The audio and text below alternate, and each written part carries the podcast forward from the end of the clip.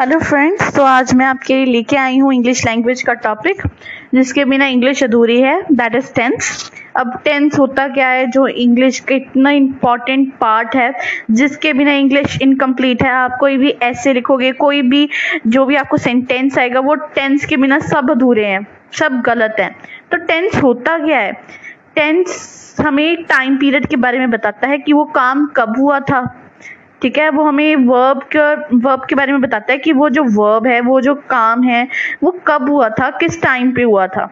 ठीक है, क्या वो पास्ट में हुआ था फ्यूचर में होने वाला है या अभी हो रहा है। ठीक है, अब इसके तीन प्रकार के टेंस होते हैं। जैसे मैंने बताया पास्ट में हो रहा है। पास्ट मतलब जो हो चुका है ऑलरेडी ठीक है, वो पास्ट टेंस होता है। जो अभी हो रहा है, उसे हम प्रेजेंट टेंस कहते हैं और जो अभी होने वाला है, उसे हम फ्यूचर टेंस कहते हैं। ठीक है? अब इसके भी बहुत सारे टाइप्स हैं। तो सबसे पहले अब प्रेजेंट प्रेजेंट टेंस करेंगे इस वीडियो में, इस ऑडियो में हम। तो प्रेजेंट टेंस होता क्या है?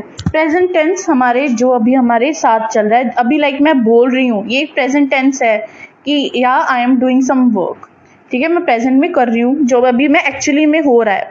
ठीक है? जो उसमें तीन प्रकार के टेंस है।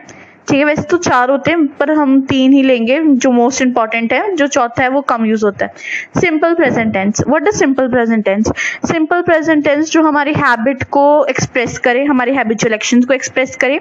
Like I get up at five A M early every day ठीक है? इसका मतलब क्या है? मैं हर रोज सुबह पाँच बजे उठता हूँ। ठीक है? ये हमारी हैप्चुअल जो हमारी हर रोज की रूटीन वर्क को हमारी एक्सप्रेस करता है। ठीक है? फिर ये जो सिंपल प्रेजेंट है, हम दूसरी और उसके लिए यूज़ करते हैं जब हमको यूनिवर्सल ट्रुथ के बारे में बात कर रहे हूँ। लाइक हनी स्वीट हनी हमेशा स्वीट होता है, कभी कड़वा तो होता नहीं है, या फिर नमकीन तो होता नहीं है। हनी इज़ ऑलवेज स्वीट ठीक है? तो इसका मतलब है, ये ये एक यूनिवर्सल ट्रुथ है। ठीक है? हम हमेशा यूनिवर्सल ट्रुथ को सिंपल प्रेजेंट टेंस में ही लिखते हैं। ठीक है?